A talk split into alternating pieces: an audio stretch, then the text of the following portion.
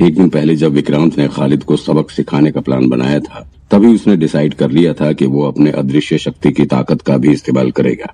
लेकिन अदृश्य शक्ति का सही से इस्तेमाल करने का पहले उसे इसके लिए पूरा माहौल बनाने की ज़रूरत थी। इसीलिए उसने अपने दोस्तों देव, अतुल और अमित को भी हेल्प के लिए बुलाया था। उन लोगों की हेल्प से पहले तो उसने खालिद के सभी अड्डों, ठिकानों का एड्रेस निकाला। फिर इसके बाद उसने खालिद के सभी अड्डों पर फर्जी रेड डलवानी शुरू कर दी। पुलिस की छोटी मोटी टीम खालिद के हर अड्डे पर पहुँची। और कहीं इलीगल काम का बहाना लेकर तो कहीं कैजुअल चेकिंग का बहाना लेकर छापेमारी शुरू कर दी।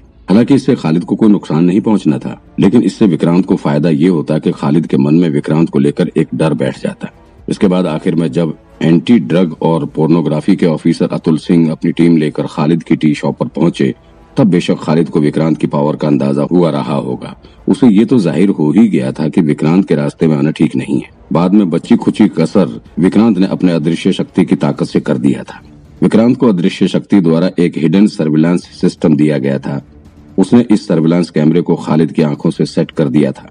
अब खालिद जो भी देखता, वो सब विक्रांत को दिखाई पड़ रहा था। ये विक्रांत का मास्टर स्ट्रोक था, क्योंकि इस प्लान से खालिद के मन में विक्रांत को लेकर अलग ही तरह का डर बैठ गया था। इस घटना के बाद से खालिद पूरी रात सो भी नहीं पाया था। उस रात जब विक्रांत ने खालिद की बेटी के पास फ़ोन किया, तब तो खालिद डर के मारे के चक्कर खाकर गिर पड़ा। उस दिन तो खालिद पूरी रात सो भी नहीं सका। यहाँ तक कि वो पूरी रात अकेले बाथरूम जाने की हिम्मत भी नहीं जुटा सका। जैसे तैसे उसने रात काटी और फिर अगले दिन सुबह उसने दो काम किए।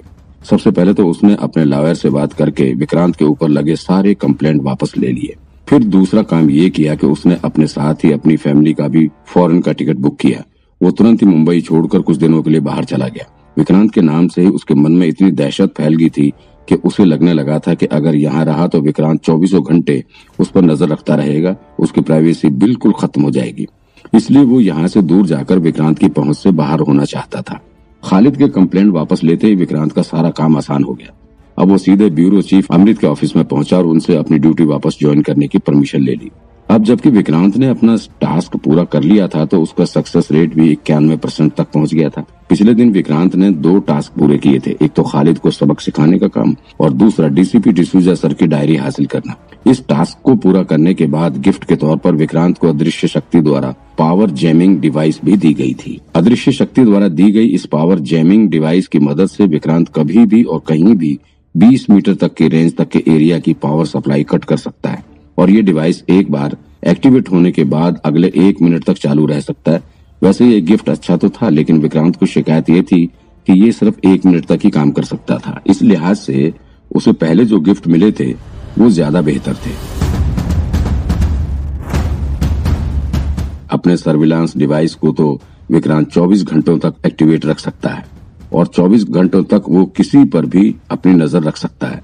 वो कि वो कहाँ आ रहा है, कहाँ जा रहा है विक्रांत को किसी ऐसे ही गिफ्ट का इंतज़ार रहता है। अभी विक्रांत अपने साथ नैना को लेकर deputy bureau chief Mitali madam के पास जा रहा था। इस वक्त उसके दिमाग में ये ख्याल आ रहा था कि काश मेरे पास एक दो सर्विलांस कैमरा और होता तो फिर मैं उसे नैना के पास लगा देता।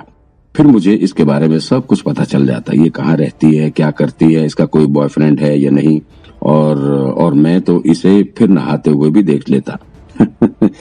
मन में इस तरह के ख्याल आते ही विक्रांत को थोड़ी हँसी आने लगी। आज सुबह विक्रांत को अदृश्य शक्ति द्वारा पानी और तूफ़ान शब्द कोडवर्ड के तौर पर दिया गया था। तूफ़ान का मतलब विक्रांत के स्टेटस से था, जो कि उसने दोबारा से अपनी ड्यूटी ज्वाइन करके हासिल कर ही लिया था। अब दूसरा शब्द था पानी, और पानी का मतलब लड़की से है। अब सही मायने में देखें तो विक्रांत को आज सुबह से सबसे पहली लड़की नैना ही मिली है। इस हिसाब से आज का लड़की वाला कोडवर्ड नैना के लिए ही था। लेकिन नैना अचानक फिर से विक्रांत की लाइफ में वापस क्यों आई है? ये बात विक्रांत को अलग ही खुशी दे रही थी। वो सोच रहा था कि कहीं ऊपर वाला मुझे और नैना को मिलाना तो नहीं चाहता, इसीलिए उसे बार बार मेरे करीब भेज रहा है।